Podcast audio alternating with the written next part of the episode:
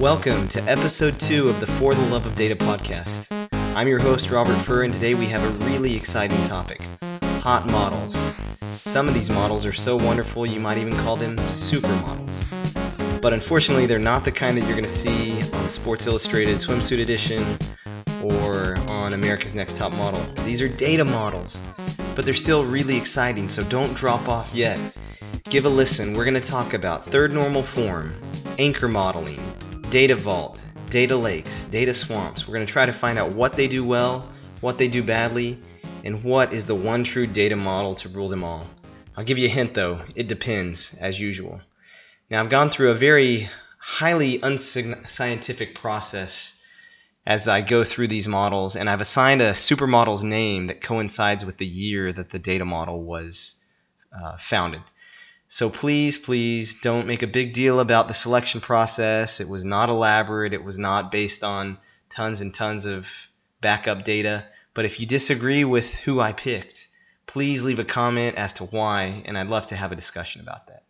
So we're going to kick things off with the old faithful third normal form model, which has been the foundation of relational database systems since the early 70s when E.F. Codd defined it in 1971 while he was working at IBM. Now, the basic concept of this can be summed up in one quote The key, the whole key, and nothing but the key, which is a quote that came from a gentleman named Bill Kent. This is the gold standard for purist relational database design, and you can sum it up with three characteristics that each table must follow. It must be in first normal form, it must be in second normal form, and it must have no transitive functional dependencies. So first normal form means that values in a particular field must be atomic. You can't have two values in the same field concatenated. And a single row cannot have repeating groups of attributes like author 1, author 2, author 3. So in addition to that, it has to be second normal form, which means all non-key attributes of the table depend on the primary key. You don't have additional attributes that are unique to a second attribute in the list. And last is there's no transitive functional dependency. An easy example of this would be imagine a table where you have a list of books and their author and the author's nationality. So each book maps to an author, and that's fine. But listing the author's nationality in that same row in that same table forms a transitive dependency on book and author nationality. You should really break the author author nationality out into its own table. Anyway, I know it's going to be a little bit challenging to follow some of this through a podcast, but I'm going to have show notes out there on the website, so please check those out as well. So let's take a look at some pros and cons of third normal form.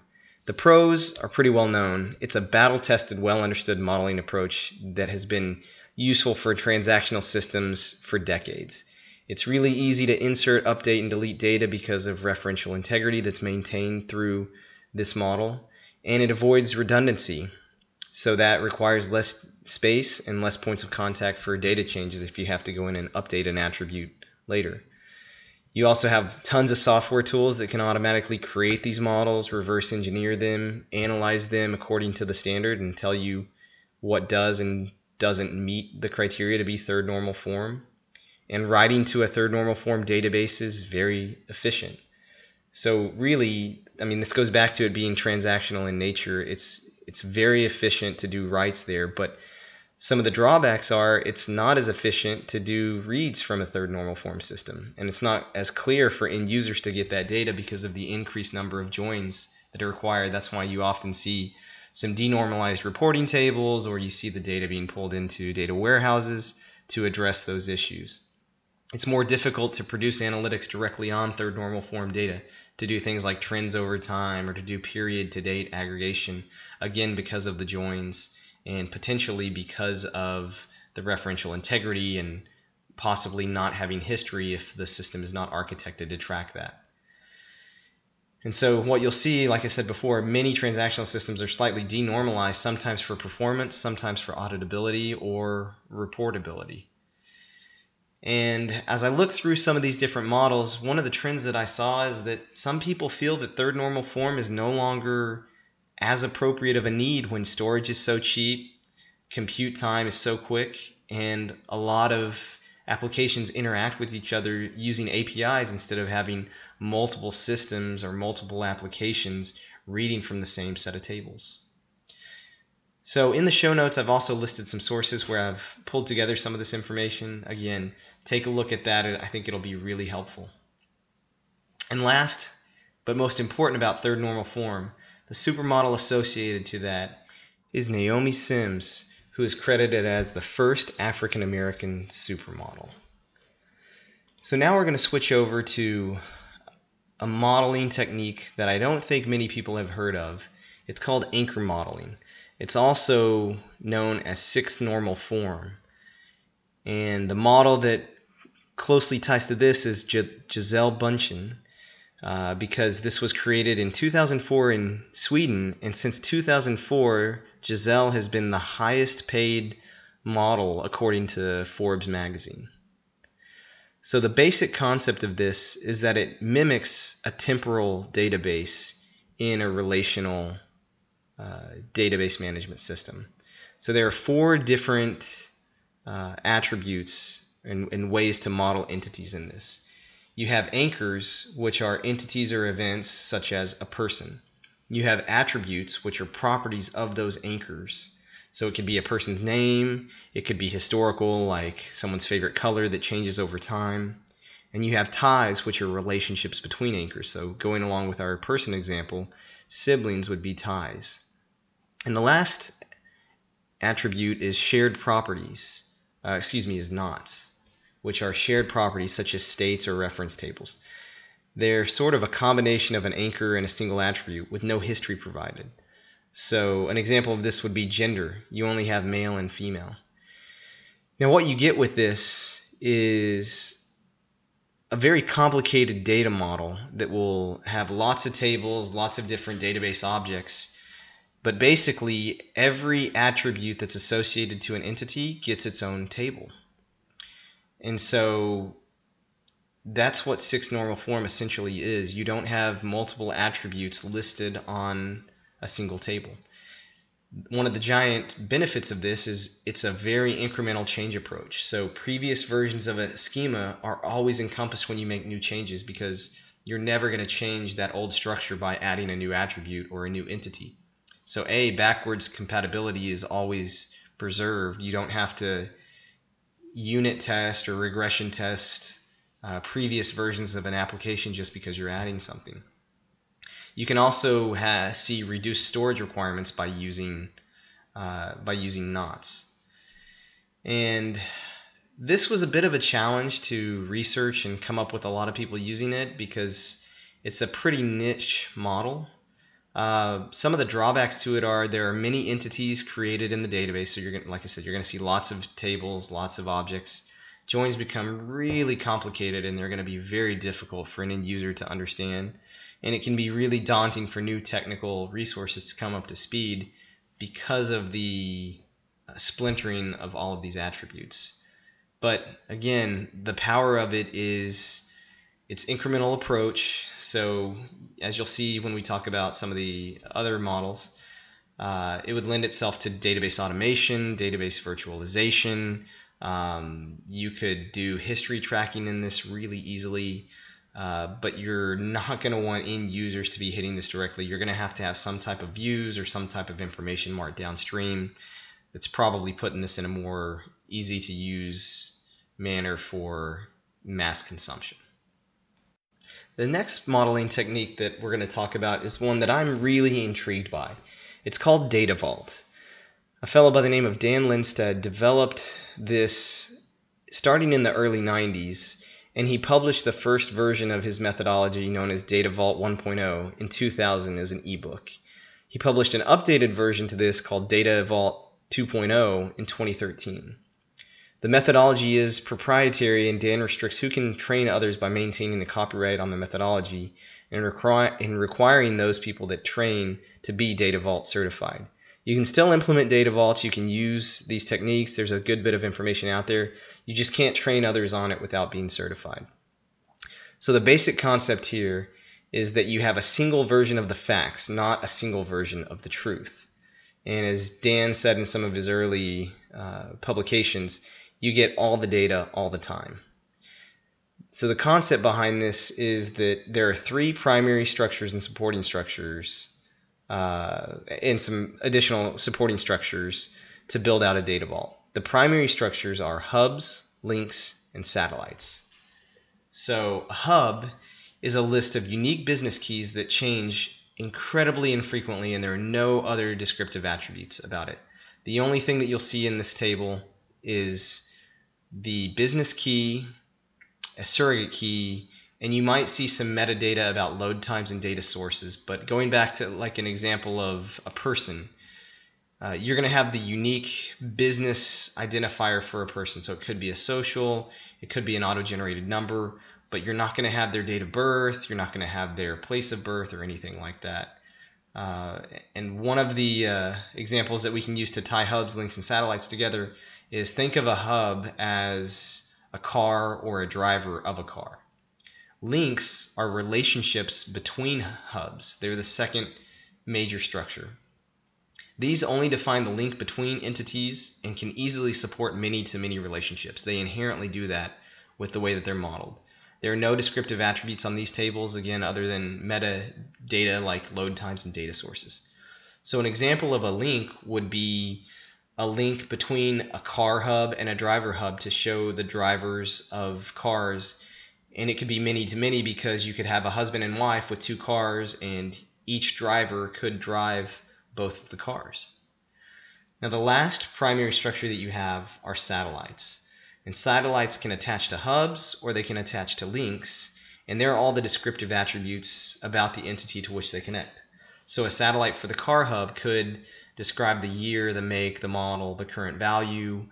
This is going to differ from anchor modeling because year, make, model, those would all be separate uh, tables in an anchor model, but they can all be on one satellite structure here. And they very often have some sort of effective dating uh, to track history. So outside of these, you might have some supporting structures like reference tables or point-in-time bridge tables to aid querying or show what the most current uh, version of a set of attributes is. But at its core, you have hubs, links, and satellites, and that's the only type of types of structures that you have. There are some general best practices that come along with this. Uh, one of them is separating attributes from different source systems into their own satellites, at least in a raw data vault. And I say raw data vault because in uh, a lot of the implementations that you read about, it's very common for a business to create a raw data vault that captures all of the raw data from all sources exactly as it came and it tracks changes over time. And then they may have an information mart or an information data vault downstream that actually merges data from different systems, optimizes it for reporting. Uh, but the core raw data vault, which is what we're talking about, maintains every attribute from separate sources in separate entities uh, so that you can pull in data from new systems over time with minimal changes to what's already there. Um, you preserve history and auditability, so if you ever need to see what came in from a particular system when, you'll have that ability to do that. You generally will track changes to all elements so that your data vault contains a complete history of all changes from the time that it was implemented. So you'll very often see change data capture enabled on source systems, and every change of every record gets piped over to the data vault. Now, this sounds like a lot of data, and it is, but there are good reasons to have that.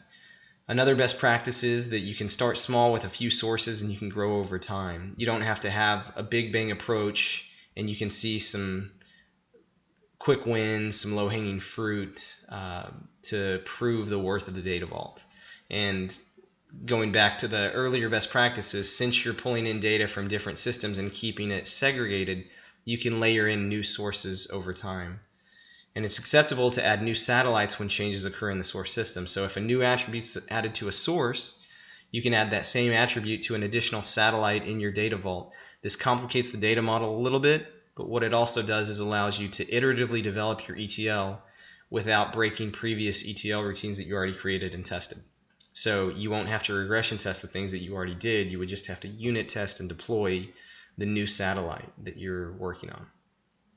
So I want to talk a little bit about Data Vault 2.0, which is uh, the new changes that came out in 2013. So Data Vault 1.0 was merely the model, talking about the hubs, the links, the satellites, and the approaches to naming standards and where you put things. Data Vault 2.0 is a more holistic modeling approach. Uh, so, from a data model standpoint, one of the things that it did differently than Data Vault 1.0 is numeric IDs are replaced with hash values and they're created in the staging area before you bring things into the raw data vault. Um, and that supports better integration with NoSQL repositories. Um, because hashes are used, you can parallelize data loads even further than you could in Data Vault 1.0 or other implementations because you don't have to do any kind of lookup of a surrogate ID in the raw data vault. If you've already got the business key from a source system, you can hash it and bring that in. So what that means is you could actually load hubs, links, and satellites at the same time, or you could load satellites beforehand. And the way that you can do that is another key tenet of this is referential integrity is disabled during loading. So that again allows you to parallelize things more. You can load satellites before the hub value is actually there.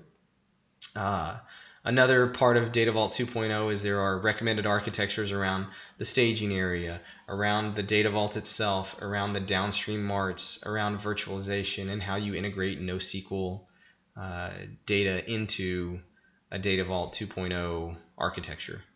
There's also methodology recommendations around Agile, Six Sigma, capability maturity model, total quality management, um, so he tried to expand it from just the model to an entire approach to how you how you do things. So summing up some of the pros and cons about this, uh, one is that it preserves all the data all the time, like Dan Lindstedt said. This provides tremendous capability for analysis and responding to changing data, changing business needs. It allows you to obtain data from multiple sources iteratively and preserves backwards compatibility.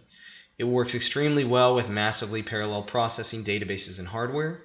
Um, it can be loaded very quickly, particularly when you use the 2.0 modeling approach, and it works extremely well with ETL and data warehouse automation and virtualization tools. There's a, there are actually some tools out there that are already structured to uh, engineer data vault architectures for you and build ETL routines. Uh, and there's a lot of training out there on Informatica and some examples of SSIS where you can actually uh, feed it metadata and have it build the entire ETL routines, including the tracking of changes uh, and publishing effective dated records into each of the entities.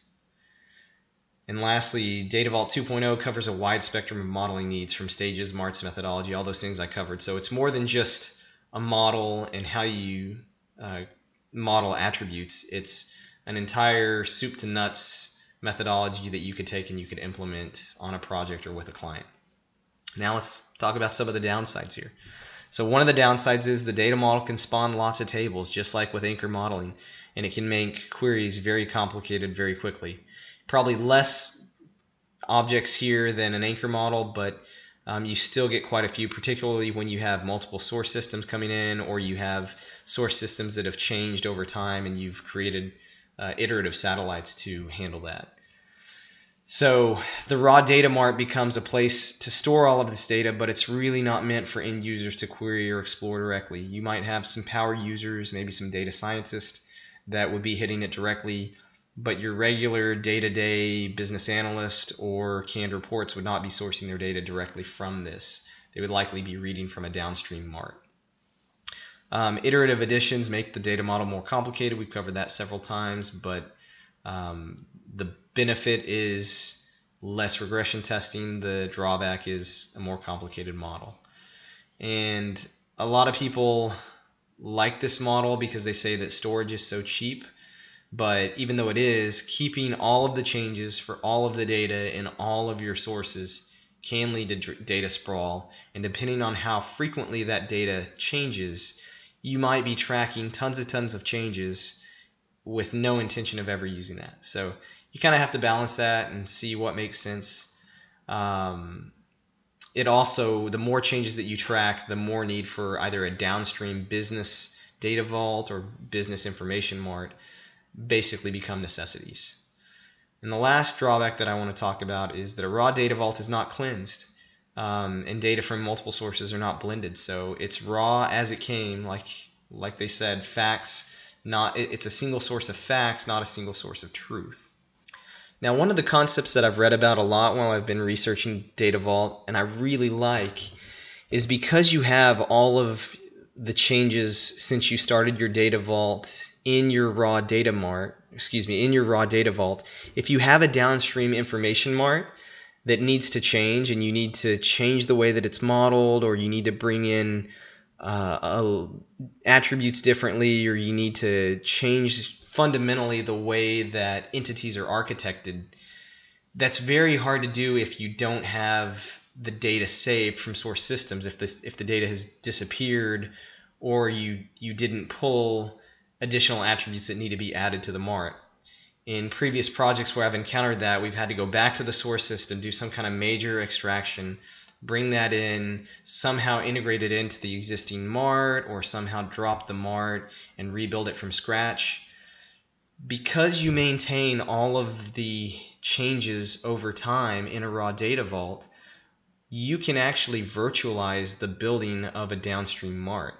So if that needed to change, you could drop it over a weekend and build it entirely new from scratch, stepping through every day since the data vault's inception to populate the information mart. So you can maintain your trend analysis, you can maintain your period date reporting, but you can expand it to change the structure or add additional attributes. So this is one of the truly powerful features of Data Vault that I see and one of the benefits from keeping all of that data for so long. Um, you could have data that's rapidly ingested into a, a, data vault, and you could rebuild your information marts nightly if if uh, if you have the speed to do that, or over a weekend if you needed to sort of batch information into it. So, really intriguing approach, ability to do lots of things with the data vault, earns data vault the association with Heidi Klum as the supermodel uh, who was extremely popular back in 2000 when Data Vault was first published and debuted on the scene. Now, our last two models are closely associated to each other. Uh, the first one is Data Lake, which was a term coined by Pentaho's CTO James Dixon in a blog post he made in 2010 referring to Pentaho's data architecture approach to storing data in Hadoop. So, year 2010, we're going to call this one Brooklyn Decker. Basic concept of this is it's a massive big data repository typically stored on Hadoop and HDFS. And key points of it are that it's schemaless. Data is written to the lake in its raw form without cleansing. Uh, it ingests different types of data, so it could be relational data, event based data, documents. It could take it in, in in batch format or in real time streaming. Uh, best practice is that you have some kind of automated metadata management to catalog the data that's coming in and to track available attributes, the last times they were accessed, data lineage, data quality. Uh, and typically, multiple products are used to load data into the data lake as well as read from it. So you'll see a lot of uh, different technologies from ETL tools and scripts to reporting tools and data visualization tools. Another key is that it gives you rapid ability to ingest new data sources because there are not a lot of uh, constraints onto what you bring in or the format. And typically, a data lake is only a destination. It's not usually a source from which operational systems will source data. So it's not it's not a hub in a wheel where different source systems or different transactional systems are spokes uh, branching off of this. So the pros of this approach are that it's useful when you don't know what attributes will be needed or used. Uh, it's schema on read, not schema on write. So you can ingest any type of data and allow different users to assess value during analysis.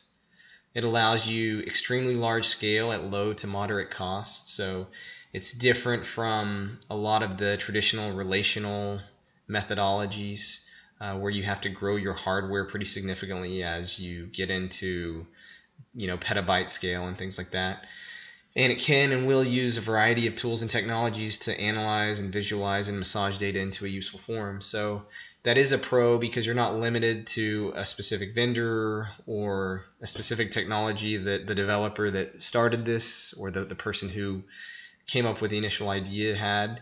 Um, it's very open in terms of what you can use to get data in and get data out. Now, the cons of this, and this will kind of lead into the, the next modeling approach, is that it can be seen as a vast wasteland of disorganized data, particularly if you don't have good metadata to tell people what's there and what's most valuable. Consumers must understand the raw data in various systems to know how to integrate and cleanse it in, in order to derive meaningful information and there's a high likelihood that different consumers will perform very similar operations to retrieve data. So you might have some overlap, some duplication of efforts, uh, and slight differences in the way that people do very similar routines can lead to reconciling differences down the line. That's something that you see really commonly uh, when there are multiple sources of truth. It's something that you know historically has led to people wanting a data warehouse that is a single source. Uh, when two people are going after the same data, but they end up doing it slightly differently, they use slightly different filters or calculations, and then they have to reconcile between each other as you integrate them if they're two different business units that have to be reported up to a corporate structure, or if it's uh, you know two different entities that hand off results from one to another at the end of the month or at the end of the year. You know, it always leads to reconciling differences, and so you have a, a bit higher risk of that in something like a data lake. Uh, you also have uncleansed data and you have multiple versions of the same data, um, which can lead to duplication if it's not handled and filtered correctly. So if somebody's just coming out there because they see that the data is available, but they don't realize uh, how it's being written, how often, um, what the maintainability of it is, you know, there, there's risks there that uh, people can inadvertently craft mistakes into their reports. Uh, one of the most uh, significant drawbacks of it, uh, and some people I'll probably get some flack for this, but it isn't SQL. So some users will have to use more than just SQL to derive useful information. So they may have to use, you know, MapReduce. They may have to use a tool like Spark or Hive, or they may have to use scripts to get the data that they want. And one thing that I found in my research is there's a lot of um, momentum around data lakes as an alternative uh, to staging areas or a, a, place where you can offload some of your ETL into a transactional system. You can just dump your raw data here, keep it, pull it into your data warehouse when you need it. Um, but what some people have found is offloading ETL into a data lake can require significant rework of existing processes to move to something different like Hive. So if you have a lot of developers who are using SSIS or Informatica or something like that, and they're very used to pulling data from transactional systems and writing it to other uh, reporting solutions like a traditional data warehouse, then just wholesale saying we're going to go to a data lake because storage is cheaper and we can just dump anything we want there is fraught with peril.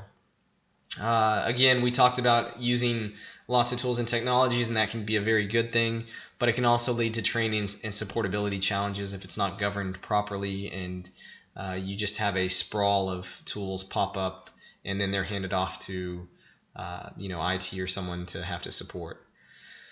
Another key drawback is data curation can be very challenging. So knowing how to integrate the data um, between different sources because it can lack structure and there may not be a lot of help from a data dictionary or anything like that on how to integrate it can make it very difficult. And so when you see a data lake, a Brooklyn Decker, um, that's well crafted, you know, it can lead to uh, really good analytic capabilities. But when you see it go downhill or metadata is not maintained or people just start throwing all the data they can into it, you turn from a data lake to a data swamp. So I'm not going to include a lot of history here because it's basically an extension of a data lake gone bad. Um, it's something that may have so much raw data that you don't know where to go for insights. It may be a combination of several of the challenges like poor maintenance, poor documentation, no metadata, Um, when you start tracking all of this data from all these different sources, but you don't know who's using what, you don't know how to merge data sets, you don't know how to use most of the data in your data lake, you've really got a data swamp. So trying to look at a data swamp, if you find yourself in this, you're in the middle of uh, you know the Florida Everglades and you don't know how you got there. A few pros are you must have done something right to get all the data in the repository. So you you know a lot of data is better than no data, right? And you haven't lost data that you can't go back and get. And lastly, you know, this is one of the more emerging uh, trends. So if it were easy, everyone would be doing it. But if you've already gotten so much data into a data lake and, and you don't know what to do with it, at least you're farther ahead on the curve than some people. Uh, the downsides to it are, you know, pretty obvious, but a few of the key ones are you've likely spent a lot of time and effort putting data into the data lake, into HDFS, using Hive, things like that um, you might be struggling to operate it at scale and trying to get the gains that are advertised by a lot of vendors or to answer the questions that you set out to answer. Um, so you one of the keys is you need metadata to clue users into what is most useful, relevant, and recent. And the last thing is you might need to look into key use cases, some of that low-hanging fruit like we talked about in some of the earlier methodologies, and start from that as a point uh, to begin to begin resuscitating the the swamp and trying to turn it back into a lake. So you may have to just put on your blinders and ignore some of the noise and funnel through to something that's really useful and prove that out and then figure out how you can draw in more data or take that approach to some of the other data that you have there. So I've got to assign a name to this. Not really going to go through an explanation, but like I said, after some unscientific Googling, if I had to attribute a model's name to Data Swamp, I'm going with Tyra Banks. So that wraps it up for this survey of hot models. I hope you've enjoyed hearing about them and hearing about what they do well and what they don't do well. I'd love for you to, uh, you know, chime in on comments if there's something that you think I got wrong or something that you disagree with, or if there's just a model that you think is better than any of the others or better for the majority of use cases please let me know. I'd be happy to learn about any other methodologies that I didn't include here. Uh, you know, I'm sure there are some other ones. I just pulled out some of the ones that I've heard a lot about or I've researched or seem to be most pervasive in the news today. So, again, thanks for joining me. Um, please check out the show notes online. Please follow us on Twitter at Love of Data and uh, subscribe on the podcast if you haven't already. Thanks for joining us, and we'll see you on the next episode.